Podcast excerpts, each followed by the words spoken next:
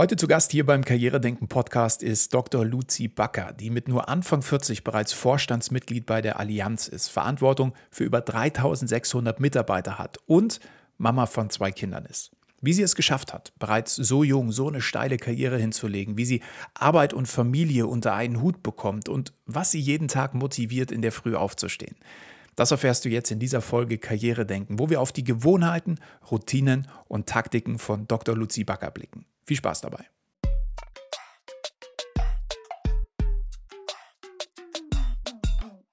Herzlich willkommen zu einer neuen Folge Karriere denken, dein Podcast für Insiderwissen, Erfolgsstrategien und Impulse im Job.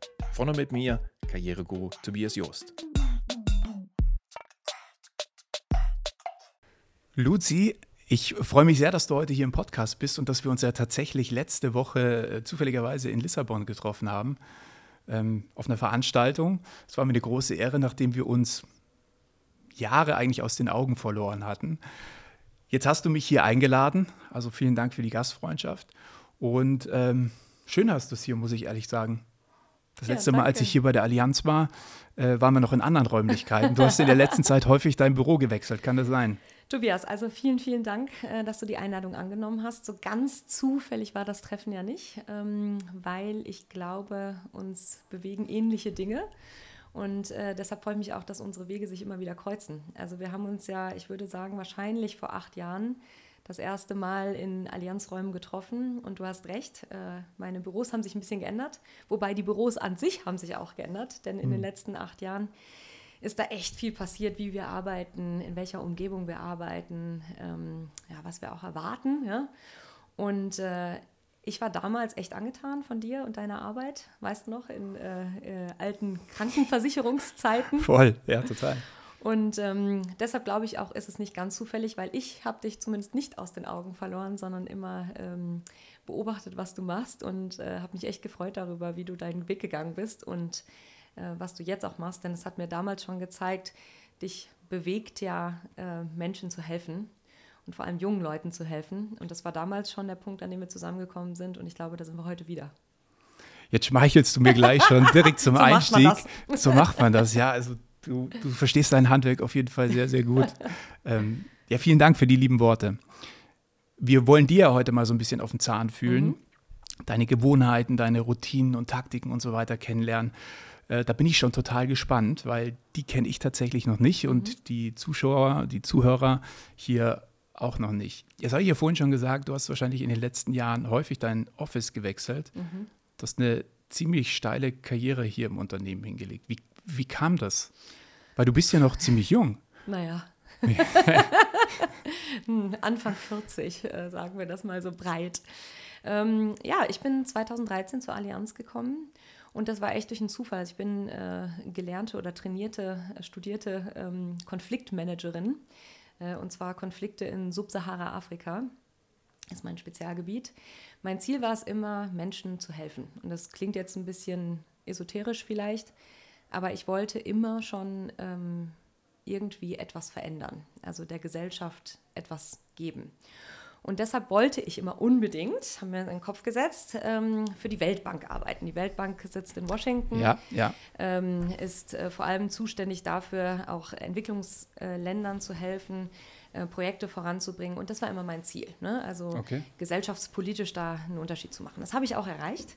Habe dann bei der Weltbank gearbeitet, war da zuständig für Konflikte in Subsahara-Afrika und dann habe ich aber sehr, sehr schnell gemerkt, ähm, dass ich gar nicht so viel bewegen konnte. Und es gab mir irgendwie so einen Tag, da habe ich mir gedacht, okay, welche ähm, Webpage könnte ich jetzt noch googeln? Ja, da gab es schon Google. Ähm, damit der Tag irgendwie zu Ende geht. Und das war für mich echt erschreckend. Da habe ich gedacht, oh Gott, das ist mein Berufsleben jetzt. Das war ja. mein erster Job. Und es hat mich total fertig gemacht. Und ähm, dann habe ich äh, mit meiner Professorin damals gesprochen, ähm, lustigerweise Professorin für Menschenrechte in den USA. Und die hat zu mir gesagt, ähm, Mensch, weißt du was, du gehst jetzt mal in eine Unternehmensberatung und schaust, was da passiert und dann wirst du rausfinden, was für dich das Richtige ist. Und ich habe gedacht, die ist völlig durchgedreht. Was soll ich denn in der Unternehmensberatung? Ich konnte kein PowerPoint, kein Excel. Ja. Und äh, da haben wir gedacht, diese komischen BWLer da, ich bin Politikwissenschaftlerin, das ist nichts für mich. Ähm, habe das dann aber gemacht ähm, und war sieben Jahre am Ende in einer Unternehmensberatung, die hießen damals Booz Allen Hamilton, größte öffentliche Sektorberatung. Und die haben im öffentlichen Sektor eben auch Krankenversicherungen mit abgedeckt. Und so bin ich nach sieben Jahren dann bei der Allianz gelandet, mhm. dort in der Krankenversicherung eingestiegen und habe dann gemerkt, ey krass, ähm, Versicherungswesen ist echt ein, eine Disziplin, in der du wirklich Menschen helfen kannst. Weil und jetzt wirst du gleich ein bisschen über mich lächeln, tust du jetzt schon, aber äh, Versicherungswesen ist das ureigenste Solidarprinzip. Ne? Also ähm, es gibt ein Unternehmen, das sich darum kümmert, dass das Einzelrisiko abgesichert ist ja? und dafür aufkommt, wenn da was passiert. Und das ist halt bei uns jetzt irgendwie ähm, echt Wahnsinn, finde ich, weil wenn du was versicherst und du vertraust einer Versicherung dein Geld an, dann hoffst du darauf, dass im Moment der Not diese Versicherung mhm. für dich da ist. Und das reizt mich total. Und das habe ich sechs Jahre in der Krankenversicherung gemacht. Und das war auch wirklich cool. Also drei Jahre war ich Abteilungsleiterin, hieß es damals. Und du hast gerade vom Büro gesprochen. Ja. Da hatten, haben mir die Leute erzählt, das war kurz, als ich da angefangen habe, kurz nachdem irgendwie die verschiedenfarbenen Gardinen abgeschafft worden sind, die nach Hierarchielevel eine bestimmte Farbe hatten. Das war damals so? Das war damals wow, so, ja. okay. Also nicht mehr als ich kam, mhm. aber wohl kurz davor. Mhm. Und ähm, da war ich drei Jahre, hatte dann 45 Mitarbeiterinnen und Mitarbeiter. Und ähm, nach drei Jahren war ich schwanger. Und dann habe ich gedacht, oha, wie geht es denn jetzt weiter? Und dann, ähm, in, also nachdem meine Tochter geboren worden ist, äh, hat mich meine damalige Chefin angefangen und gesagt, ja, wir haben jetzt so ein neues ähm, Assessment-Programm. Also wenn du auf die nächste Stufe kommen willst, musst du jetzt hier so ein Assessment machen. Mhm. Und ähm, das ist jetzt ein sind globales so, Programm. Sind es so richtig so Nachwuchsprogramme dann, wo du sagst, ja. okay, die, die Leader von morgen, ich meine, genau. damals warst du schon Abteilungsleiterin. Genau. Aber das war dann so, okay, jetzt die nächste Stufe, die du nächste hast Potenzial. Stufe. Genau, mhm. genau, also Potenzial und dann musst du aber in so eine Prüfung gehen. Ne? Mhm. Und die Prüfung damals war halt so, dass du fünf Stunden Interviews wirst. Also du musst halt fünf Stunden irgendwie in ein Gespräch und musst erstmal erzählen, was ist deine Strategie, was ist die Strategie der Allianz. So und ähm, in ein Personalgespräch gehen eigentlich mit einem Personalberater und einem Vorstand damals. Und ähm, dann hat sie mich gefragt, ob ich das nicht machen möchte, während ich in der Elternzeit bin, weil das ein neues Format war und mhm. sie wollten es mal ausprobieren. Und sie haben halt gesagt, das macht doch Sinn, weil wenn du dann aus der Elternzeit zurückkommst, Luzi, dann kannst du halt auf dem Feedback einsteigen und gucken, wie du dich weiterentwickeln kannst. Ja, und dann kamen halt irgendwie so ein paar Zufälle zusammen. Also mein damaliger äh, direkter Vorgesetzter, ähm, der äh, wurde dann Chief Customer Officer der Allianz. Also der hat dann die Aufgabe bekommen, sich echt um die Kunden zu kümmern. Deshalb Chief Customer Officers hat die Allianz neu eingeführt. Und dann haben die mir tatsächlich diesen Job angeboten. Und dann wurde ich, äh, nachdem ich zwei Monate aus meiner Elternzeit wieder da war, mit einem Baby, was irgendwie zehn Monate alt war, ähm, auf 80 Prozent Basis Fachbereichsleiterin und hatte plötzlich 140 Mitarbeiter. Wow. Okay, wow. War echt krass. Durch, also, durch wie viele äh, Konkurrenten, nenne ich es jetzt mal, oder, oder Mitarbeitende, die sich da beworben haben, hast du dich da durchgesetzt? Das weiß ich so nicht, das ist auch schwer zu sagen. Also da, das war jetzt kein, ähm, das ist nicht so, dass du sagst, da sind jetzt 100 Leute und dann mhm. aus den 100 Leuten müssen sich dann Leute durchsetzen, weil das ja ähm, eine Rolle intern im Unternehmen war. Und ja, klar, also wir haben irgendwie. Ne, ein paar waren es schon auf jeden Fall. Ein paar waren es schon. Ja, cool. Ähm, aber ich fand es halt auch cool, weil die Allianz hat mir das damals zugetraut. Und ich weiß, es gab Diskussionen, weil die gesagt haben, wir hatten noch nie eine Fachbereichsleiterin, die irgendwie gerade äh, aus der Elternzeit wiederkommt. Wie funktioniert denn das überhaupt und so, ja? Und ja, wie war das auch für dich? Also ich meine, das war ja dann, damit hättest du wahrscheinlich überhaupt nicht gerechnet. Nein, du dachtest, nur, ich gehe in Elternzeit ja, und plötzlich kommt die Führungskraft und sagt, Mensch, da ist ein Programm, Luzi, bewirb dich doch, Total. geh doch da rein mhm. und plötzlich ist das real. Ja, ich musste mich da nicht für bewerben. Also die haben mich dafür vorgeschlagen, haben dann gefragt, bist du bereit, das zu machen? Und dann habe ich es halt gemacht. Mhm. Und da war auch nicht klar, dass daraus dann eine Stelle kommt, sondern die Idee war wirklich, ich bekomme Feedback und kann, also, ne, da wär, das nennt sich dann 360-Grad-Feedback, dann werden alle befragt, deine Vorgesetzten, deine Mitarbeiter, deine Kollegen. Und du kriegst dieses Feedback und kannst dann einfach an dir selber arbeiten, um dich weiterzuentwickeln. Dass das dann dazu geführt hat, dass ich dann auch eine neue Stelle bekommen habe und damit echt auch einen Sprung gemacht habe, das war schon überraschend und ähm, war auch cool. Also mir hat das total Spaß gemacht. Ja? Und äh, mich hat es total gereizt, dass ich dann auch verantwortlich war ja? und da was bewirken konnte. Ja, und dann habe ich das drei Jahre gemacht und dann war ich wieder schwanger. und ähm, und dann hat sich sicherlich die nächste Chance ergeben, oder? Genau, ich muss einfach nur schwanger werden, dann ja, funktioniert perfekt, das. Perfekt. nee, aber wirklich, also auch da wieder ein totaler Zufall. Also ich war in Elternzeit mit unserem Sohn dann und ähm, äh, in der Zeit rief mich dann Herr Bete, das ist unser globaler ähm, CEO, also unser Vorstandsvorsitzender der Allianz weltweit, der rief mich an und hat gesagt, äh, Frau Backer, können Sie sich vorstellen, mein Büro zu leiten? Und diese Büroleitung, das ist halt echt nochmal ein Schritt, das ist ähm, quasi äh, ähnlich wie eine Vorstandsebene, also wie so Staatssekretär, ja. Und ähm, das ist schon, also das war für mich echt ein Schritt. Da habe ich gesagt, Herr Bitte, sind Sie völlig wahnsinnig, weil also ich habe ein dreijähriges Mädchen zu Hause und ich habe einen äh, Neugeborenen, ja. Und äh, übrigens, Klammer auf, Klammer zu, mein Mann ist auch voll berufstätig. Ähm, wie, wie soll das funktionieren? Sie brauchen ja jemanden, der 24-7 für Sie da ist. Und ähm, er hat damals dann zu mir gesagt, äh, äh, Frau Bocker, wir kriegen das hin. Und ähm, das müssen wir auch hinkriegen, denn äh, das ist die Zeit heute und ich möchte äh, äh oder würde mich sehr freuen, wenn Sie das machen. Und ich arbeite mit Ihnen gemeinsam daran, dass wir es hinbekommen. Und dann habe ich erstmal gedacht, okay, das ist jetzt vielleicht ein Lippenbekenntnis, mal gucken, wie es läuft. Aber er hat sich da echt dran gehalten und, das, und ich habe dann drei Jahre tatsächlich das Büro äh, geleitet und es war ähm, sensationell. Also den Konzern da von allen Seiten mitzubekommen, mit Höhen und Tiefen, mhm. durch alle Krisen hindurch. Und da muss man ja unterscheiden, also dass die, die Zuhörer und Zuhörerinnen das auch verstehen. Das hat nichts mit einer Assistenzrolle zu tun. So von wegen, nee, genau. ich arbeite einfach nur irgendwie zu, sondern das ist, wie du eben gesagt hast, ich leite das Büro. Wie kann man sich das vorstellen? Wie sieht so eine Rolle aus? Naja, du bist in alles involviert im Grunde. Das hängt natürlich auch ein bisschen von den handelnden Personen ab. Ja? Aber ähm, Herr Bethe ist jetzt jemand, der ist äh, unheimlich offen und transparent, ähm, sagt auch, er braucht es auch, damit wir zusammenarbeiten können. Und ich, mir hat es halt total geholfen, weil dadurch wusste ich auch, was passiert. Ja, und ich war ähm, bei allen Themen mit dabei, also von bis. Ich habe alles mitbekommen, was in dem Konzern passiert. Ähm, offiziell war meine Aufgabenbeschreibung, dass ich ähm, den Vorstand organisiere, begleite, leite. Also das heißt also der Vorstand der globalen Einheit. Da gibt es Vorstandssitzungen, die habe ich vorbereitet. Ähm, ich war immer dann die Einzige, die dabei sitzen durfte. Ja, das ist halt mhm. halt cool. Da sitzt du mit am Tisch, wenn da die großen Entscheidungen getroffen werden. Ähm, ich war auch verantwortlich für den Aufsichtsrat, also mich um den Aufsichtsrat zu kümmern der Allianz ähm, aber auch um alles drumherum, also mit ihm zusammen die Strategie zu entwickeln, mit ihm äh, zusammen zu diskutieren, was sind jetzt die großen Herausforderungen. Ähm, die drei Jahre, in denen ich bei ihm war, das war halt Ende 2019 und dann drei Jahre. Das heißt, also ich habe auch irgendwie alle Krisen mitbekommen, ja, von die größte der, der nahen äh, Vergangenheit, oder? Ja klar. Ja. Und das, also ähm, das kam halt alles zueinander. Und jetzt hast du mich ja gefragt, wie das gekommen ist. Also ist das jetzt Glück, Zufall, was weiß ich? Es ist alles zusammen. Ne? Also ähm, es gibt, ähm, ich habe erst dieses Buch gelesen, ähm, einen Amerikaner oder einen englischen Begriff dafür, Serendipity. Ja.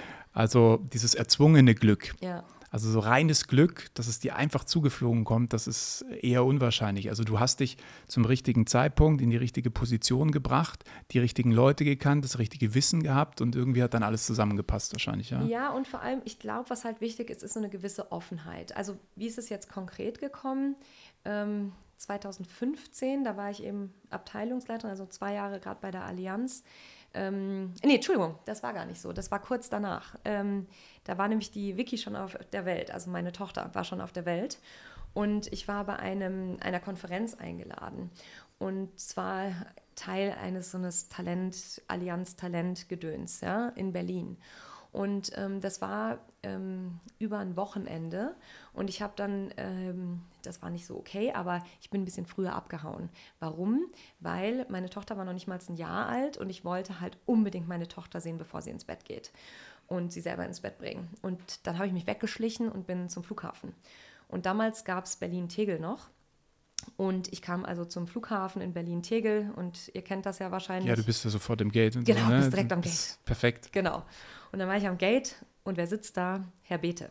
Der hm. hatte nämlich kurz vorher auf der Konferenz gesprochen und der hat es auch nicht bis zum Ende ausgehalten. Ne? Und ich dachte dann, oh shit, das ist jetzt ein bisschen peinlich, weil ich bin ja quasi unerlaubterweise früher abgehauen. Und dann hatte unser Flieger eine Stunde Verspätung, also zurück nach München, und wir saßen eine Stunde zusammen am Gate und wir haben uns unterhalten. Und das, dieses Gespräch war halt einfach unglaublich offen. Wir haben total geklickt und ähm, uns miteinander echt gut verstanden. Und dann hat er über die Jahre hinweg eben meinen weiteren Lebensweg ein bisschen beobachtet und wir hatten auch immer mal Kontakt, aber wirklich sehr mhm. selten. Mhm. Und so kam das halt. Ne? Das ist natürlich ist es ein bisschen Glück. Also ich habe unseren ja. globalen CEO per Glück kennengelernt. War das dann auch so Ehrfurcht in dem Moment? Ich meine, wenn es 2015 war, da hattest du zuvor wahrscheinlich mit ihm noch nie so einen Kontakt, oder? So auch persönlich mal eine Stunde irgendwie mit ihm zu quatschen. Ja, klar. Also das äh, und, wäre und plötzlich nie, so, Genau. Da rutscht das Herz in die Hose. Ich bin früher gegangen. Oh Mist. Ja, ich schon. Ich finde das Wort Ehrfurcht immer ein bisschen schwierig, weil ähm, ähm, ich habe da keine Furcht. Äh, meine, ich, also ich komme aus dem Sauerland in NRW, also ganz ländlich aufgewachsen und meine Eltern haben mir immer gesagt, Luzi, weißt du, du brauchst nie Angst zu haben vor irgendwas. Ja? Und ähm, ich glaube, das, das hat mich schon geprägt. Also man muss immer auf Augenhöhe mit allen Menschen reden. Und ich glaube auch, dass ihn, also dass Herrn Bethe das damals dann beeindruckt hat, weil wir einfach ein ganz normales Gespräch miteinander geführt haben. Ne? Also natürlich war ich ein bisschen eingeschüchtert, habe gedacht, oh krass, ja. Mhm. Aber ähm, andererseits, warum auch nicht? Also ich habe genauso das Recht, meine Meinung zu sagen, wie jeder andere auch. Und ich glaube, das ist auch wichtig. Also weil wenn du was bewegen willst, dann musst du dich nicht irgendwie unterordnen. Die Zeiten sind vorbei. Ja? Und, die, und die Leaders dieser Zeit auch, und dazu gehört auch ein Herr Bete, die sind auch bereit zuzuhören, auch auf jüngere Generationen zuzuhören. Mhm. Das ist ein mega interessantes äh, Takeaway an der Stelle. Denn ich merke, wenn die Leute so in meine DMs reinsliden, und das mhm. sind jeden Tag ein paar hundert, dann, ähm, dann höre ich da ganz viel Unsicherheit raus. Mhm. Und diese, diese Ehrfurcht, die ich mhm. gerade so benannt habe, mhm. und du hast gesagt, nee, nee, das, das, das gibt es bei mir nicht. Bei mir gibt es auf Augenhöhe. Ja. Und klar war ich vielleicht ein bisschen nervös, aber dieses, wir sind alle gleich und wir, wir können uns auf Augenhöhe unterhalten, ja. das, das ist ein sehr interessanter Punkt. Ja. Und wahrscheinlich auch, weil ich das am persönlichen Leib auch erfahren habe, so mitunter das Fundament einer Karriere, als mhm. dass man weiß, wer man persönlich ist, mhm. wofür man steht, was die eigene Philosophie, die Werte, Überzeugungen sind. Und dann kann man jedem eigentlich total gut auf Augenhöhe begegnen. Total. Du darfst halt nicht ähm, Respekt vergessen. Ne? Also ich glaube, man darf das nicht verwechseln. Also ähm, ich sage jetzt nicht, dass man nicht respektvoll miteinander umgehen sollte. Und natürlich ähm, habe ich vor jemandem wie ein Herr Bete ja, echt Respekt, der hat eine Karriere hingelegt, die ist wirklich beeindruckend. Aber das löst bei mir halt keine Furcht aus, sondern Interesse. Ja? Also mhm. ich, ich wollte halt einfach, also ich habe gedacht, boah, wie cool, ich kann den jetzt hier kennenlernen und mit dem sprechen. Und der erzählt mir von seinem Leben. Und interessanterweise war es halt auch umgekehrt. Also der hatte auch Interesse, mich kennenzulernen, hat gesagt, ah krass, hier ist so eine äh, junge Mitarbeiterin aus der Allianz, was ist denn das für eine? Ja? Die hat irgendwie ein Kind, oh, krass, und die ist auch, die wird dann irgendwie Fachbereichsleiterin bei uns, das, das ist ja interessant. Ja? Und ich finde, das ist auch wichtig. Jeder Mensch bringt ähm, eine gewisse Uniqueness mit. Ja? Und man kann immer lernen von dem Gegenüber. Und du musst aber auch die Offenheit mitbringen, darauf einzugehen. Ja? Mhm. Und das, das bringt einen schon weiter. Und dann geht es natürlich schon auch darum, traue dir auch was zu, ja. Also ich meine, ich war dann eben drei Jahre da, diese Büroleitung und dann hat mich ähm, der zuständige Vorstand, Herr Röhler, ähm, der hat mich dann mal gefragt, so, ja, Frau Backer, was ist denn eigentlich Ihr Traum, ja? Was ist denn Ihr Traumjob hier in der Allianz? Und ich weiß schon noch, da war ich erst so ein bisschen so, hm, ja, oh Gott, was sage ich Ihnen jetzt? Und findet der es anmaßend, wenn ich jetzt sage, ich möchte gern Vorstand werden oder nicht? Oder was sollte ich jetzt sagen und was ist die richtige Antwort und so? Und dann habe ich gedacht, komm, ist jetzt auch egal, ich sage einfach, was es ist. Und dann habe ich gesagt, also mein Traumjob wäre Schadenvorstand, weil das ist da, wo die Musik passiert. Ja? Das ist da, wo wir unser Versprechen gegenüber den Kunden einhalten und wo ich echt helfen kann und was verbessern kann und der Gesellschaft was zurückgeben kann von dem, was Das spannt sich der Bogen, ja? Genau. Und ich glaube, wenn du halt deine, deine Ziele, deine Träume, auch wenn du denkst in dem Moment, oh, das ist jetzt ein bisschen hochgegriffen, aber wenn du sie nicht formulierst, werden sie auch nicht eintreten. Also du musst schon auch äußern, was du willst, weil mhm. niemand anders wird irgendwie für dich denken, ach, der Tobias, der wäre doch ein super Karriereguru, ja? Das, das ja, musst du schon selber für dich entwickeln. Ich, also super, ne? schönen Bogen gespannt. Jetzt mit dem Helfen finde ich, find ich klasse, weil das ja am Ende auch ein, ein Wert oder eine Überzeugung von dir ist, äh, die dich täglich sicherlich auch motiviert, dem nachzugehen, was du tust. Was mich jetzt mal interessiert, du hast es vorhin schon ähm, immer so in Nebensätzen erwähnt, ist so das Thema, ah ja, da kam dann halt irgendwie ein Kind und dann kam noch eins und mein Mann ist übrigens auch Vollzeit tätig und aber trotzdem bin ich jetzt da, wo ich stehe. Ja. Ist es mit viel Verzicht verbunden? Wenn ja, welchem Verzicht? Oder wie kriegst du das unter einen Hut? Mhm. Ja, das ist eine sehr gute Frage. Ähm, äh, für mich ich meine, das ist immer eine Wahrnehmungsfrage. Ja? Wenn du jetzt sagst, ist das mit viel Verzicht verbunden? Aus meiner Sicht überhaupt nicht, weil ich kriege das, was ich möchte. Und was ich möchte, ist, ähm, ich möchte inhaltlich was Sinnvolles machen, arbeiten, weil ich ähm, irgendwie viel Zeit damit verbringe und mir macht es einfach Spaß, etwas zu gestalten und auf den, auf den Weg zu bringen. Und das andere ist meine Familie. Und jeder, der mich ein bisschen besser kennt, der weiß es auch, ich bin echt ein Familienmensch. Ja? Ich brauche meine Kids wahrscheinlich mehr, als die mich brauchen. Ja? Also mhm. ohne Kuscheln morgens geht gar nichts. Und, ähm, äh, und das ist mir total wichtig. So, jetzt gibt es andere Leute, die sagen, ja, okay, aber was ist mit deiner Me-Time oder was auch immer? Das bin ich halt nicht. Ja? Also ich bin jetzt niemand, die, ich mache jetzt keine irgendwie, ähm, weiß nicht, Mädelswochenenden hier oder da oder sowas. Oder mal so Netflix binge-watchen, irgendwie ein ganzes Wochenende. Nee, das, das bist ist bei nicht. uns nicht. Genau, ja? aber das vermisse ich auch nicht. Ja. Und ich glaube, da muss auch jeder selbst seinen Weg finden. Also mich haben immer viele gefragt, so kannst du ähm, zu uns über, darüber sprechen, wie das funktioniert, ähm, Frauen und Karriere, da, da, da, da, da, was ist die Standardlösung? Und ich bin fest davon überzeugt, es gibt keine Standardlösung. Es muss jeder für sich definieren, wie du dein Leben leben willst. Ja? Und mein Mann und ich, wir haben es halt, glaube ich, für uns ideal gelöst. Deshalb passt es irgendwie auch perfekt bei uns zusammen. Mhm. Ähm, uns ist jeweils wichtig, etwas zu gestalten im Leben, in der Arbeit. Wir sind uns gegenseitig unheimlich wichtig mit unserer Family. Und das, das sind wir. Ja? Und wie machen wir das konkret? Also wir haben beide Voll-Power-Jobs. Mhm. Ähm, wir haben uns dann irgendwann entschieden, wir ähm, haben eine äh, festangestellte Mitarbeiterin, also eine Kinderfrau, Voll, ja. äh, so nennen wir das. Und ähm, ja, und ansonsten haben wir ein ganz normales Leben. Also wir äh, bringen morgens die Kinder äh, in Kinder, also der Kleine geht noch in den Kindergarten, äh, die Große geht alleine zur Schule, ja, die gehen mhm. äh, in die Nachmittagsbetreuung, also in so ein Hort. Das ist im gleichen äh, Gebäude wie der Kindergarten. Die sind da bis 15 Uhr. Und unsere Kinderfrau holt die Kinder eben um 15 Uhr ab, macht mit denen Nachmittagsprogramm und abends um 19 Uhr ist Übergabe. Ja? Und diese Übergabe heißt, die Kinder haben gegessen, die haben Hausaufgaben gemacht, die haben Zähne geputzt und haben einen Schlafanzug an. Das heißt, wir haben dann von 19 Uhr an so eine Stunde, meistens sind es eher eineinhalb, mhm. aber ähm, eineinhalb Stunden, wo wir wirklich als Familie sind. So, und jetzt sagst du, hä, das geht aber doch nicht, weil du musst doch auch mal abends arbeiten und dein Mann, der ist Unternehmensberater, der ist doch über Nacht weg und so. Und wie funktioniert das? Also das ist der Standardprozess und der funktioniert in 60 bis 80 Prozent der Zeit. Und die anderen Fälle managen wir. Ne? Mhm. Und wir, jede Woche sprechen wir durch, wer ist wann da, welche Nacht bist du nicht da, welche Nacht bist du nicht da.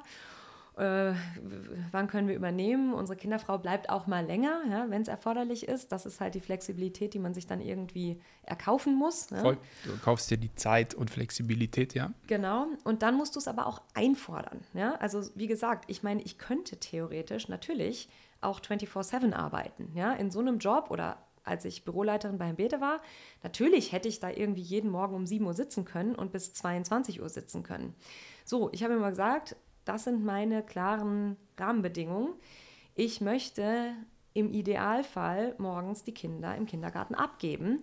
Denn mir ist es wichtig, dass auch die Kindergärtner und Kindergärtnerinnen mich kennen und ich mitbekomme, was da passiert. So, ich hole den nachmittags nicht ab, das ist mein Kompromiss, ja, aber ähm, das ist es mir halt wert. Und das kriegst du dann auch hin. Nicht immer. Ne? Also wenn Herr Bete jetzt irgendwie morgens um sieben CNN-Interview hatte, natürlich war ich dann da. Ja? ja? Aber das ist halt auch nicht jeden Tag. Und die mhm. meisten Tage funktioniert das. Das heißt, also musst immer ganz, ganz klar kommunizieren, was sind deine Rahmenbedingungen, was ist dir wichtig und wie löst du das ein. Was ich da auch raushöre, ist eine unglaubliche, ein unglaubliches Organisationstalent oder vielleicht ist es kein Talent, du musst es einfach sein. Muss man. Du planst deine gesamte Woche, du sprichst dich mit deinem Mann ab. Wann haben die Kinder Schule? Die haben ja vielleicht auch mal irgendwie einen Ausflug. Also du musst ja. immer auch flexibel, aber gleichzeitig super strukturiert sein. Ja. Und Zeit ist wahrscheinlich immer so der limitierende Faktor. Ja. Wie lange schläfst du pro Nacht? Völlig normal, also eher mehr. Also ich schlafe schon, ähm, warte mal so, ja, sieben Stunden schlafe ich auf jeden Fall. Ja. Super. Ich muss schlafen. mein Mann ist da anders, da der kann uns, weniger schlafen. Echt? Oh, ich bin auch so, also ich habe ähm, von Dr. Matthew Walker, so ein Schlafforscher, ja. das große Buch vom Schlaf gelesen. Ja. Und das hat mir so die Augen geöffnet, weil ich schon, ich habe auch früh schon damit experimentiert, wie kann ich auf den Schlaf optimieren ja. und so ein Quatsch. Aber Schlaf ist unglaublich wichtig. Nicht nur, dass wir nicht krank werden, ja. sondern natürlich auch für die Performance. Total. Deswegen habe ich gefragt, äh, wenn du nicht ausgeschlafen bist, das ist ein schrecklicher Zustand. Ja. Wenn du nur zwei Stunden pro Tag arbeiten könntest, mhm. wie sehe diese Arbeit aus? Wo, worauf arbeitet, wo, worauf würdest du dich konzentrieren, wenn du nur zwei Stunden am Tag arbeiten könntest? Ähm, mein Team in die Lage zu versetzen, das zu tun, was ich sonst tun würde. Also Empowerment. Okay. Also Alles also wenn ich jetzt so zwei Stunden machen könnte, dann würde ich sagen, such dir die besten Leute, denen du vertraust und bring sie dazu, deinem Nordstern zu folgen. Wenn du mal den Fokus verlierst, ja, mal unkonzentriert ja. bist oder so, wie, wie kriegst du den wieder zurück? Ähm, kurzfristig oder mittelfristig? Ha, also äh, wenn ich mal den Fokus verliere, dann ähm, was mache ich dann? Also wenn du auch so das Gefühl hast, ne, es gibt ja immer mal wieder Zeiten, ähm, wo es vielleicht nicht so rund läuft. Mhm. Ähm, ja, wo man irgendwie überall drüber stolpert, irgendwie die Sachen rauben einem unglaublich viel Energie. Mhm. Und irgendwie, also ich kenne das von mir persönlich tatsächlich mhm. so. Ich habe immer so Intervalle. Im Winter bin ich immer unglaublich stark fokussiert. Da habe ich mhm. einen, einen, tollen Nordstern, so wie du es gerade formuliert mhm. hast. Ich weiß genau, was ich tue. Äh, ich leite mir meine Wochenziele in Tagesziele ab. Ich, mhm. Da fällt mir das alles super leicht. Und dann habe ich wieder Phasen, boah, wo ich mich richtig schwer tue, auch produktiv zu sein und fokussiert mhm. zu sein. Das ist in der Regel bei mir immer im Sommer. Ähm, ja, ich glaube, was, bei was, mir ist es ähm, das Thema ähm, äh, Energie. Ja? Also es gibt sowas wie äh, so ein Konzept, das finde ich ziemlich wichtig. Äh, umgebe dich mit Menschen, die dir Energie geben, anstatt Menschen, die dir Energie nehmen. So, und das ist jetzt, äh, das ist so ein Ding. Also was heißt das? Es gibt, ähm, ich weiß nicht, ob du das kennst, es gibt so Leute, ne, also du bist so einer, wenn ich dich sehe, freue ich mich jedes Mal. Ne? Weil du hast, Sehr lieb, Dank. Nein, wirklich, weil du hast halt so eine, du strahlst einfach so eine positive Energie aus und du lachst und, und strahlst die Leute, ich meine, ich sehe dich jetzt nicht so oft, du hast mit Sicherheit auch andere Tage, aber ähm, irgendwie inspiriert mich das, wenn ich dich sehe und mit dir spreche. Ja? Und es gibt aber auch, ähm, es gibt auch Leute, das sind so notorische Nörgler, gell? also gibt's, mhm. kennt man auch so. Ja? Und die, die können dir unheimlich viel Energie nehmen. Und ähm, ich glaube, es ist total wichtig, sich mit Menschen zu umgeben, die, äh, die dir Energie geben. Und dazu zum Beispiel gehören meine Kinder. Und mhm. das ist halt schon, also das ist, das ist halt echt ein also wirklich positiv, wenn du Kinder hast, dann bist du gezwungen, dich um deine Kinder zu kümmern in dem Moment, ne? weil da, da ist alles andere einfach unwichtig. Wenn die dich brauchen, dann brauchen die dich und dann, dann ist dein Handy egal, dann ist irgendeine Vorstandssitzung egal, mhm. dann ist alles andere völlig depriorisiert und nicht mehr wichtig. Und das kalibriert mich und gibt mir Kraft. Und dann, also ich glaube, wenn du sagst, ähm, wenn du mal so Downphasen hast oder sowas, was gibt es dir dann, ist es das. Und das andere Also deine ist, Kinder würdest ja. du sagen, also du, klar, du tankst Energie dadurch Total. mehr oder weniger auch in deinem Privatleben. Das können sicherlich viele Eltern auch nachvollziehen. Da ist dann alles andere eigentlich komplett irrelevant. Total. Die Kinder sind im Fokus. Ähm, ja, und es gibt mir dann auch wieder Kraft. Ja? Also so ja. dieses, ich merke das immer, ähm, äh, bei mir ist es immer kurz vor den Sommerferien, da merke ich das. Also da, das ist meistens ziemlich hart. In Bayern sind ja die Sommerferien immer so spät. Und ähm, ich finde, dieses Jahr es ist sehr lang und es ist eine sehr intensive Zeit. Es ist egal, in welchem Job ich war bisher, das war immer so. Im August bin ich dann irgendwann durch und dann werden so die Nerven so ein bisschen dünner. Du merkst, du wirst, äh, ne, also das, das, Nervenkostüm ist einfach ein bisschen angespannter und da merkt man so, okay, ich brauche einen Break. Ja? Und da merke ich, wenn ich dann Urlaub mache, zwei Wochen und wirklich mich auf die Family konzentriere und mit den Kindern spiele und mhm. nur mit der Familie zwei Wochen unterwegs bin, dann habe ich auch nach zwei Wochen wieder Bock zu arbeiten und merke auch, okay, jetzt kann ich mich wieder konzentrieren und jetzt setze ich auch wieder die richtigen Prioritäten und bringe da die Geduld auf, wo es erforderlich ist. Ne? Schaltest du im Urlaub komplett ab? Also du sagst, ich informiere mich wirklich überhaupt nicht nee, mit dem Business. Kann ich gar nicht. Weil ich habe erst letztens äh, eine interessante Studie dazu gelesen, dass der Wiedereinstieg nach einem Urlaub deutlich leichter fällt, wenn du dich im Urlaub, und wenn es nur fünf Minuten sind, einfach mal kurz damit befasst. Mhm. Ne? Also du vereinsamst dann da oben. Es, es fällt ja. einem leichter. Ich habe das jetzt diverse Male auch ausprobiert. Ähm, obwohl ich, glaube ich, auch seit 15 Jahren nicht mehr so richtig, so richtig Urlaub war, aber ähm, das hat sehr gut funktioniert. Ja? Also ich war nicht mehr so raus. Also ich, ja. ähm, ich, glaube, das ist so ein bisschen meine Persönlichkeit, aber was ich halt mache im Urlaub, ich gucke morgens und abends immer kurz einmal durch meine E-Mails. Und, ähm, und dadurch weißt du halt ungefähr, was passiert. Und es beruhigt mich auch, wenn ich merke, ah, die Welt geht gerade nicht unter. Und kannst ziemlich schnell sehen, was kann eigentlich warten. Ja? Hm. Und das hilft mir, dann relaxed in den Tag zu gehen und dann ist das auch in Ordnung. Ja, das, das ist ganz gut. Und ich habe mir auch angewöhnt, ich mache halt dann Urlaub, wenn irgendwie die ganze Welt Urlaub macht. Ja? Also Beispiel August. Ja? Und Weihnachten, weil das sind die einzigen Zeiten, wenn du wirklich dann auch wenig mm. reinbekommst. Und dann funktioniert das auch. Wenn, es jetzt, wenn ich jetzt in einer ganz normalen Woche irgendwie einfach mir eine Woche rausnehme und Urlaub mache, das ist ehrlich gesagt sehr unentspannt. Ja, weil wenn du dann irgendwie zurückkommst und hast irgendwie 300.000 E-Mails, dann ist auch nicht cool. Ja, da kann ich dich sehr gut nachvollziehen. du hast vorhin gesagt, äh, ohne Kuscheln in der Früh geht's nicht. Ähm, gleichzeitig hast du auch irgendwann gesagt, naja, es ist total wichtig, seine Ziele zu visualisieren mhm. und auch zu kommunizieren. Mhm. Im Hinblick auf Morgenroutine oder Schlafroutine abends, gibt es da irgendwelche besonderen Gewohnheiten, dass du sagst, okay, ich stehe jeden Tag zu der Zeit auf und dann passieren die und die Dinge. Mhm. Und abends, bevor ich ins Bett gehe, passieren die und die Dinge. Gibt es mhm. da irgendwas ähm, bei dir, das immer gleich ist? Ja, also es ist immer gleich, dass äh, um wahrscheinlich spätestens 6.10 Uhr eins der Kinder auf mir drauf liegt. Ähm, das ist aber eher fremdgesteuert als von mir. Nein, also ähm, äh, klar, das ist natürlich durch die Kinder irgendwie erstmal vorgegeben, ähm, was uns aber auch hilft, Struktur in den Tag zu bringen. Ne? Und ähm, äh, ja, wir stehen immer gleich auf, das, weil Schule fängt immer um die gleiche Uhrzeit an und so. Ne? Das, das ist irgendwie sehr ähm, klar. Äh, wir haben da auch einen ganz klaren Rhythmus. Es ist alles eingespielt. Ne? Also bei uns, äh, ich stehe um 6.30 Uhr auf und kümmere mich darum, dass die Kinder fertig werden. Mein Mann geht in der Zeit ins Bad und der geht mit den Kindern dann runter und macht Frühstück und Brotzeit. Und äh, dann gehe ich ins Bad. Ja? So, das ist bei uns der, der Tagesablauf und ähm, um Viertel nach sieben sind wir alle fertig. So, das ist, äh, so funktioniert das bei uns. Du merkst Qua schon, quasi Stunde von ähm, äh, das, das Kind ist auf mir drauf und genau. wir sind alle ready. Genau, genau. Und ähm, dann funktioniert das aber natürlich nie, weil irgendwas passiert immer. Die Müslischale fällt um und die Milch mm. ist im mhm. ganzen äh, Wohnzimmer verteilt und so. Aber ähm, nee, äh, das, das ist so das Normale. Ähm, Ritual am Abend äh, ähm, ist auch ähnlich. Also ich meine, das ist schon wichtig für uns.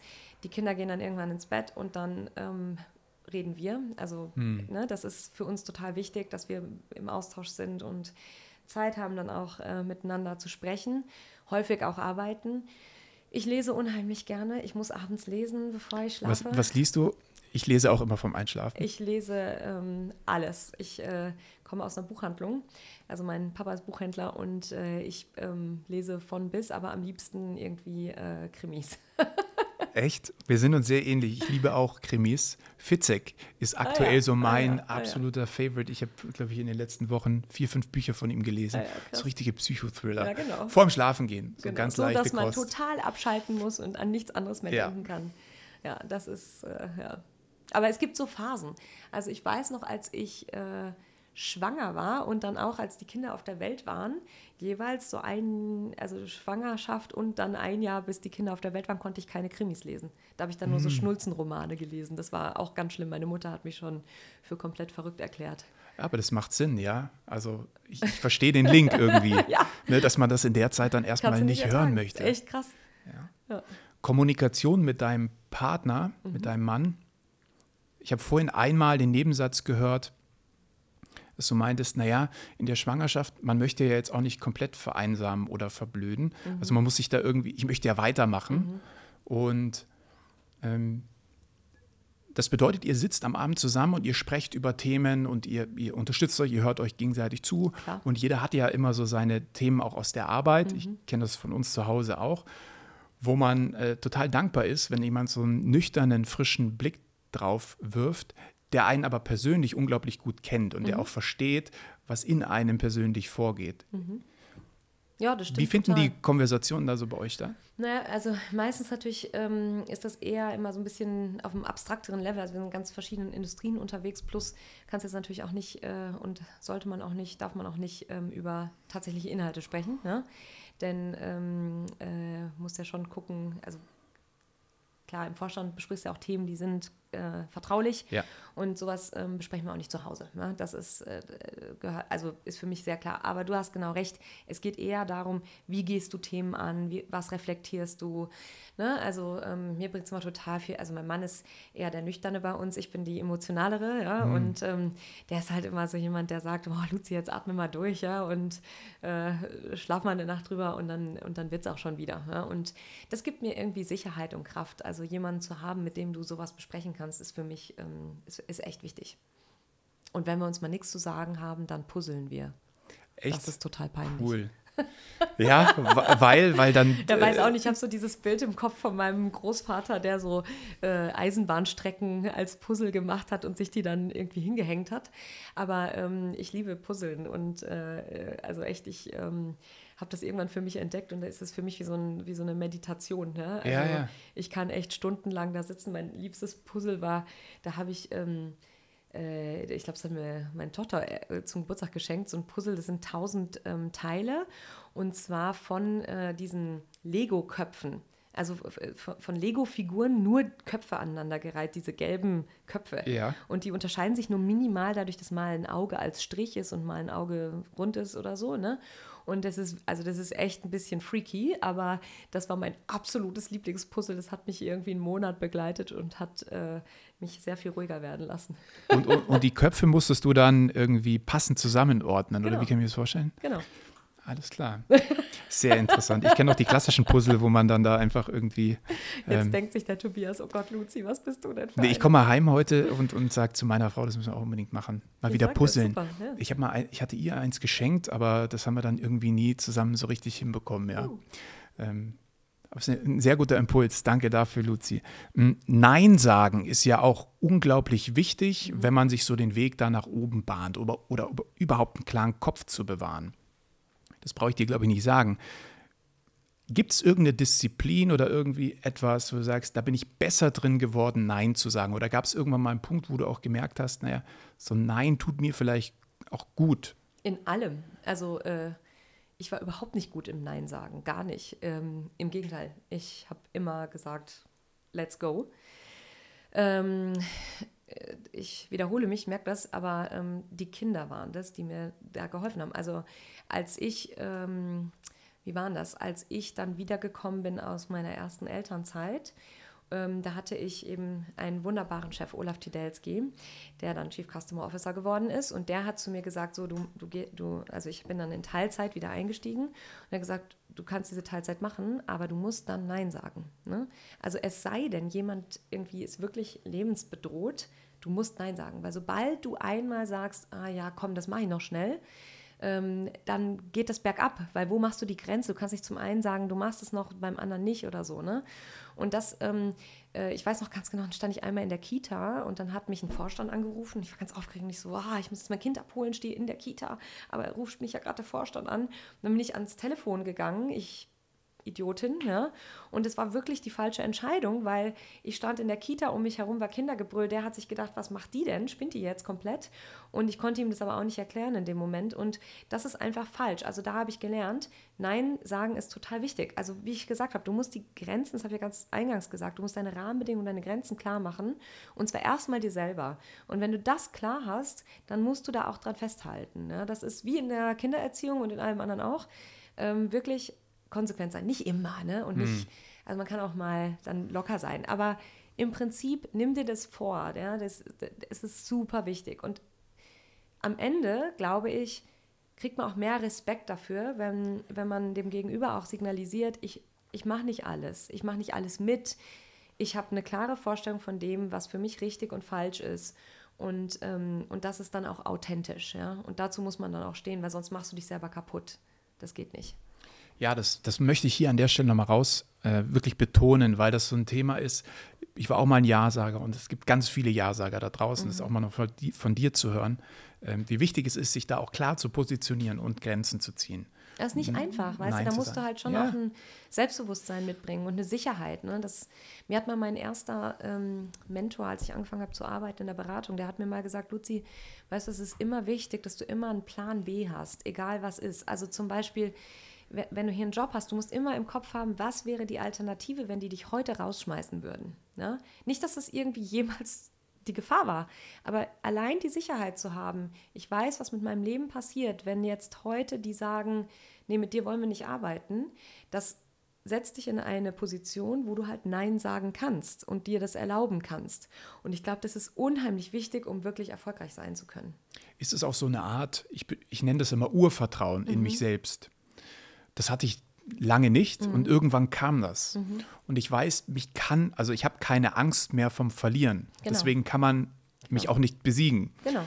Und das hat sich bei mir aber erst wirklich so in den letzten fünf Jahren, glaube ich, eingestellt. Es ist super lange gedauert. Ja. Aber mittlerweile sagen, ich kann nichts mehr aus den Socken heben. Ja. Ne, weil ich komme zurück. Ich weiß, wer ich bin, was ich benötige, um glücklich zu sein. Ist es bei dir ähnlich? Gab es da irgendwann mal so einen Moment? Waren es wieder die Kinder? Nee, nee, nee, das war lange, also das war lange vorher tatsächlich. Ähm, das war echt, als ich in der Unternehmensberatung war. Und da gab es so einen Moment, ähm, da äh, war ich irgendwie echt unglücklich. Und da habe ich gedacht, boah, ich werde irgendwie den Anforderungen nicht gerecht und habe mich äh, irgendwie immer hinterfragt und so. Und da hatte ich einen Projektleiter und, ähm, und der hat mir, meine ich, zu Unrecht was vorgeworfen. Und ich war echt, ich weiß noch, da war ich dann nachts im Hotel und war total fertig mit den Nerven und habe gedacht, das ist echt ätzend, weil ich fühle mich total unfair behandelt gerade. Und, ähm, und in dem Moment habe ich mich eben daran erinnert und gedacht, ah, okay, weißt du, es gibt eine Grenze und diese Grenze ist jetzt gerade hier. Und wenn ich jetzt das so mache, wie der mir das sagt, dann, ähm, dann überschreite ich diese Grenze und das will ich nicht. Und das habe ich mir dann nachts überlegt, bin dann morgens zu ihm und habe gesagt, hör mal zu, also so nicht. Wenn du das so haben willst, dann nicht mit mir. Und habe halt echt die Karten auf den Tisch gelegt. Ne? Also da habe ich echt gepokert und ich wusste wirklich nicht, ob der dann sagen würde, ja okay, dann sucht er halt einen anderen Job. Ne? Und, ähm, und dann ähm, war der auch echt erst, also er hat echt so reagiert, so äh, krass, wie ist denn die drauf? Ja? Und ähm, aber dann irgendwie äh, wurde das einer, also meiner größten Supporter hinterher. Und ich glaube, das ist halt wirklich wichtig. Ich glaube, wenn, wenn du den Menschen zeigst, mit mir kann man nicht alles machen. Mhm. Ja? Ich, ich bin bereit, für das einzustehen, wofür ich auch stehe. Dann zeigst du, dass du authentisch bist und auch ein gewisses ähm, Wertegerüst in dir trägst. Und das ist wichtig. Ja? Das ist wirklich wichtig, weil dann können dir Menschen auch Vertrauen schenken und dir auch Verantwortung übertragen. Ne? Weil jemand, der immer nur ein Ja-Sager ist und alles mitmacht, dem kannst du keine Verantwortung geben. Weil wo, wo du aber auch weißt, dass er im Zweifel das Ja gar nicht als Ja meint. Oder das, ja, Aber du bist dadurch unglaublich berechenbar. Klar, ne? klar. Weil man weiß, okay, wenn die, wenn, wenn die, die Ja sagt, dann meint sie es auch. Dann meint sie es auch, ja. Mhm. Wir kommen zu den letzten äh, drei Fragen aus mhm. der Community. Ah, super. ich habe ja eine kleine Umfrage gemacht. Ich will auch immer so die Zuhörer Klar. und die Zuschauer auch immer mit ein bisschen einbinden und habe drei Fragen mhm. mitgebracht. Mhm. Und zwar die erste von Esra.nrw85, die wissen möchte. NRW schon mal sehr sympathisch. Ja, so im Sauerland hast du gesagt, ja, richtig. Wie kann ich mich als Frau 25 in einer Männerwelt, sie arbeitet scheinbar in der Industrie, alle 40 plus, mhm. behaupten? Habe das Gefühl, keiner nimmt mich ernst, ich werde immer nur als das kleine Küken behandelt. Mhm, das kenne ich. Also ähm, war bei mir auch so, liebe Esra war es, glaube ich, ne? Esra, ähm, ja und zwar, äh, ja, also ich hatte immer den Eindruck, ich werde immer so als die Praktikantin oder ähm, äh, irgendwie Unterstützerin da irgendwie wahrgenommen. Ähm, das hat ganz viel mit Selbstvertrauen und Selbstbewusstsein zu tun. Und ich habe mich echt auch häufig selber dabei erwischt. Ne, da kommt ein Mann in den Raum und du denkst, oh ja, der kann was. Ne? Und da kommt eine Frau in den Raum und du denkst, oh, da will ich aber mal gucken, was die kann. Ja, das, das, ist, das ist so ein. Da hast du dich dabei erwischt? Habe ich mich selber dabei mhm. erwischt, ja. Unconscious Bias ist es, glaube ich. Das, ähm, so nennt man das. Und ähm, davon kann man sich nicht ganz frei machen. Ich hatte immer den Eindruck, ich muss immer erst beweisen, dass ich was kann. Und mir haben es die Leute nicht so zugetraut, weil ich war halt auch so die Blonde und so. Mhm. Ne? Das Ding ist, Esra, und das ist einfach mein Tipp, ich, ich glaube, du kannst nicht so viel daran machen, außer selbstbewusst auftreten, Schultern zurück und ähm, ne, Gravitas ausstrahlen. Was man machen kann, ist, und das ist, das spielt uns Mädels dann in die Karten, wenn du dann halt dich einbringst und dann was sagst, was halt echt Hand und Fuß hat, dann sind die Leute so beeindruckt, dass du dann echt ein Stein im Brett hast. Das war halt die, die positive Kehrseite. Ja? Also mich haben sie am Anfang auch immer wahrgenommen als so ja, die Praktikantin. Und dann ähm, sitzen wir an einem großen Tisch und ich habe irgendwie was inhaltlich Sinnvolles gesagt und dann waren sie alle plötzlich schockiert, haben gedacht, oh krass, die kann ja richtig was. Und dann hatte ich es aber leichter, weil ich dann ein echtes Ansehen hatte. Und mm. das ist vielleicht am Anfang, ist die Hürde ein bisschen höher als bei männlichen Kollegen, ähm, aber ich glaube, mittelfristig hilft uns das dann, weil man dann besser sich zeigen kann. Ist es vergleichbar mit dem Sport? Ne? Also sagen wir mal, wir haben irgendwie den FC Bayern und da geht man immer davon aus, der die eh gewinnen eh, eh. Und dann kommt der Außenseiter und die gewinnen plötzlich. Ja. Und dann hat man unglaublich viel zu gewinnen. Wenn man sich eben übers Training richtig vorbereitet und jeden Spielzug des Gegners kennt, und genau weiß, wie man sich dann richtig positioniert. Das ist ein, ein ja, Vergleich. Aber man oder? muss es auch nicht ähm, überingenieren. Ja? ja? Also äh, ich glaube, einfach nicht verrückt machen lassen. Ja? Ich meine, ich, ich, ich bin immer der Devise gefolgt, mach dein Ding, bleib authentisch und dann wird sich das schon dann, dann funktio funktioniert das. Und ich habe es nie erlebt, dass ich jetzt irgendwie da offen angefeindet wurde oder sowas. Ganz im Gegenteil. Das ist ja auch ein Vorteil, wenn du halt irgendwie die einzige Frau äh, bei, weiß nicht, 40 Männern bist. Mhm. Ja, ich meine, also dann erinnern sich die Leute auch an dich. Ja, das ist halt auch was ja. wert. Ne? Das, wenn Find du Tobias eine, eine heißt und ein äh, weißer Mann bist, dann ja. musst du dich erstmal zeigen. Ja? Also mhm. musst du erstmal äh, irgendwie, da muss man sich dran erinnern, der Tobias. Ja? Aber Luzi, die Frau, äh, ja. da erinnert man sich dann vielleicht auch eher dran, weil die einfach anders aussieht. Coole Einstellung, echt gut. Worauf achtest du denn bei Bewerbern? Das möchte der Mototrack-Sieber wissen. Mhm. Worauf achtest du bei einem Bewerber oder grundsätzlich bei einer Bewerbung? Was überzeugt dich? Du hast ja auch vorhin nochmal gesagt, man muss ganz vorsichtig sein, mit wem man sich umgibt. Wer nimmt mir Energie? Ja. Und wer gibt mir Energie? Und das ist beim Team extrem wichtig. Ja. Also ich weiß nicht, wie viele Mitarbeiter, Mitarbeiterinnen sind jetzt quasi so in deinem Team, in deiner Organisation, muss 3600. ich ja schon 3600. Mhm. Das heißt, du bist ja insbesondere dann vor allem irgendwie fürs Mittelmanagement, die Leute müssen stimmen, weil dann weißt Absolut. du, okay, die sorgen wieder dafür, dass mhm. die drunter stimmen. Ähm, worauf achtest du mhm. bei, bei Leuten, die für dich arbeiten? Also das ist das erste ist genau, was du sagst, das ist dieser Spirit. Ja? Also, ähm, also natürlich müssen irgendwie Basics stimmen, aber darüber hinaus habe ich Bock, mit dem abends noch ein Glas Wein zu trinken? Ja, hm. das ist für mich immer die Frage. Also cool. würde ich lieber ins Bett gehen oder wenn ich jetzt im Hotel übernachten muss und der übernachtet auch im Hotel, würde ich lieber ins Bett gehen und meine Ruhe haben oder würde ich lieber mit dem noch eine Runde quatschen? Das ist für mich Frage Nummer eins. So, und das zweite ist, ähm, ist jemand neugierig? Also ich mag einfach die Menschen, die neugierig sind, weil die, die neugierig sind, die wollen auch was entwickeln, entdecken, weiterbringen. Das Schlimmste in so einer Organisation, insbesondere in so einem Konzern wie der Allianz, ist, ähm, und ich glaube, das hat mein ehemaliger Chef mal gesagt, ist, wenn alles so ist wie so Kaugummi, ja. Es mhm. ist so chewy und, und nichts geht so richtig nach oben und nicht nach unten. Das ist einfach so, so eine breite Masse, die sich nicht bewegt. Das ist furchtbar. Und ich möchte gerne mit Leuten arbeiten, die neugierig haben und die Bock haben, da aus diesem chewy Kaugummi rauszukommen und echt was voranzutreiben. Und dann auch mal was riskieren, dann geht auch mal was falsch, mhm. aber lieber so, als immer nur in diesem sicheren Hafen zu sein. Kann man die Wörter, wenn ich es zusammenfasse, Adjektive verwenden? Begeisterungsfähigkeit, kein Adjektiv, Begeisterungsfähigkeit, äh, Neugier, mhm. eine gewisse Naivität vielleicht auch. Vielleicht auch, ja. Und diese Wissbegierigkeit, ja. ja. Hm cool, ich fühle mich total angesprochen, ja, weil müsste ich, müsste ich mich beschreiben, äh, würde ich das wahrscheinlich genau so unterschreiben. Ja, und noch eine letzte Frage von äh, Romina Hörbar. Mhm. Und sie stellt tatsächlich eine Frage, die mich immer wieder erreicht. Und äh, du bist sicherlich die bessere äh, Kandidatin, die das beantworten kann, wobei ich natürlich dazu auch meine Meinung habe. Ähm, ich bin alleinerziehende Mutter, ein Kind. Wie soll ich das in einer Bewerbung verpacken? Möchte wieder anfangen zu arbeiten. Ich möchte noch ein bisschen Kontext geben, denn viele, äh, die in so einer Position sind, haben oft Angst, dass das ein Nachteil ist. Also ich habe ein Kind und das ist was Schlechtes wo ich komplett widerspreche, ganz im Gegenteil. Aber wie, wie würdest du jetzt hier Romina irgendwie ja, ich einen Rat total geben? Krass interessant, dass diese Frage kommt.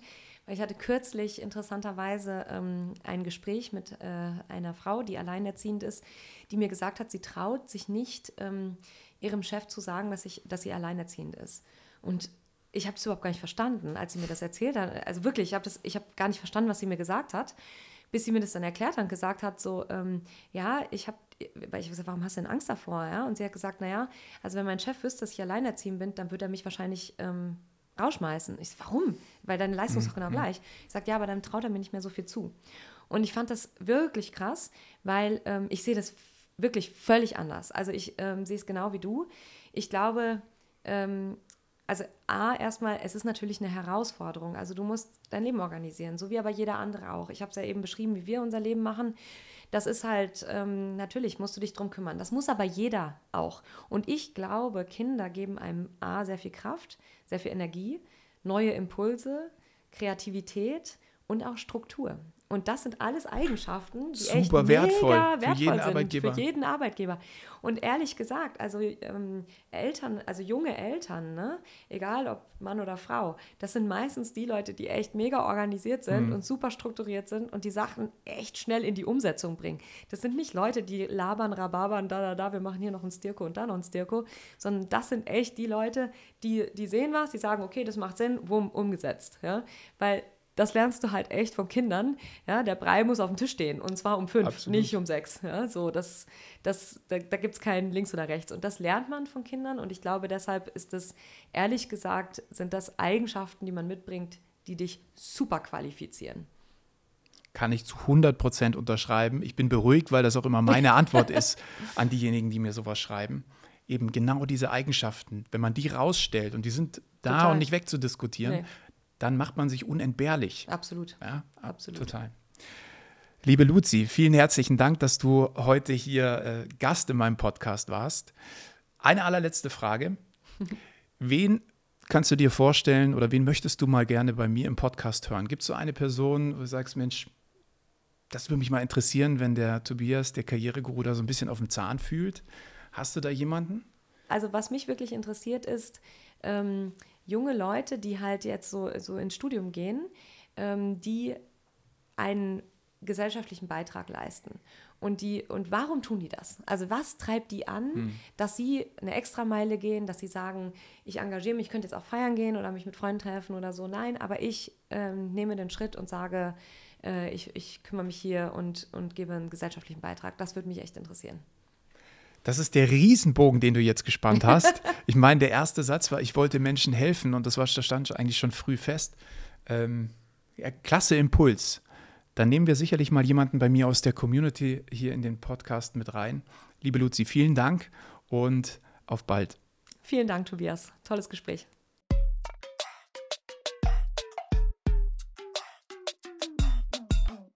Das war Karrieredenken, dein Podcast für Insiderwissen, Erfolgsstrategien und Impulse im Job.